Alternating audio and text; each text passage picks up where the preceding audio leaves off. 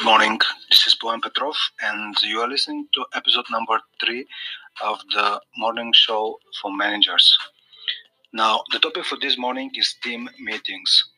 Chances are that you spend a lot of time in team meetings, and chances are that you are doing them all wrong.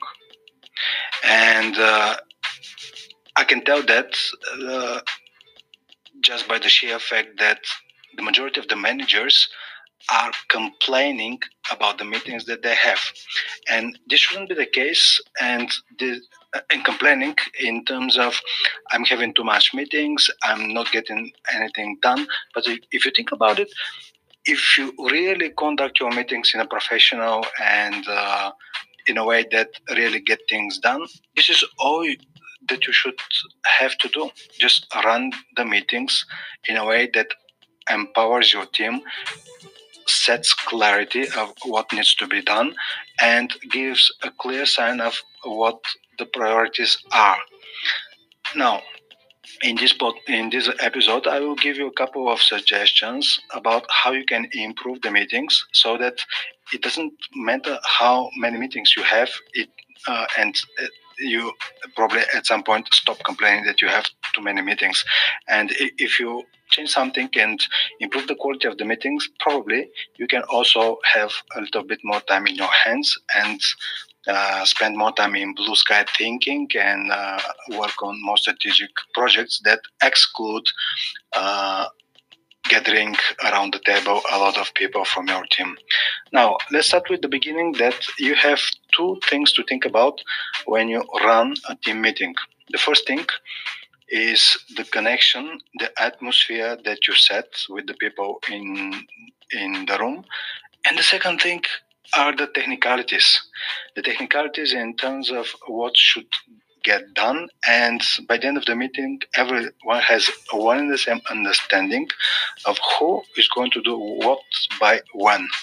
Now let's let's talk about a little bit about the first part of the meeting that a lot of managers uh, miss, and this is uh, getting set, or uh, rather setting the right atmosphere. So creating the psychological safety of the people, welcoming them, uh, setting the tone, and finally making sure that all are in tune.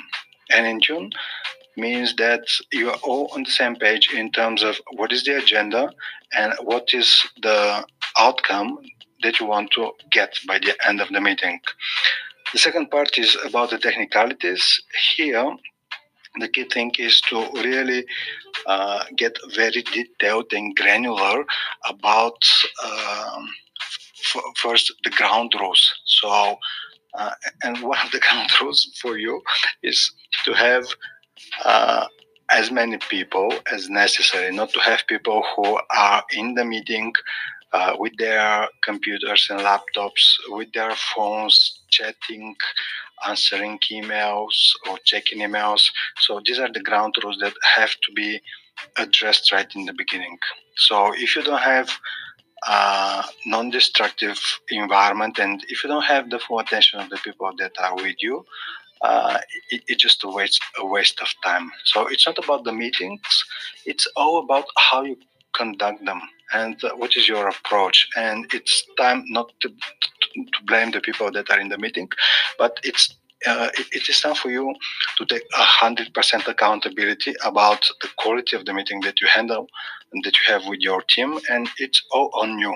So, uh, if you complain that people are um, interrupting each other or are passive aggressive or are um, whatever you might be complaining about uh, regarding the uh, quality of the teams that of the team meetings that you have, it's on you. It's about the manager who runs the meeting uh, that is uh, finally or ultimately account uh, responsible for the quality of the meeting.